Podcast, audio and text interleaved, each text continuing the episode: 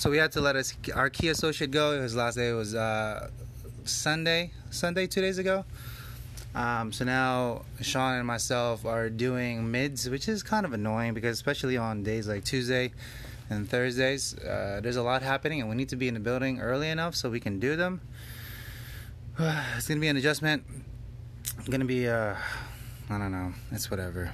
I I could still still do the same exact thing that I would, but not as efficient as I would if I had another body in here but we will make do because that's what we do here in the business. So, uh, a new episode coming out today, uh, not today, in a couple days on Thursday. I have an interview with Miss Keely Ryder from uh, Dating Talks with Keely. She's really awesome. Uh, I will link all her description on the channel. Make sure you look out for that.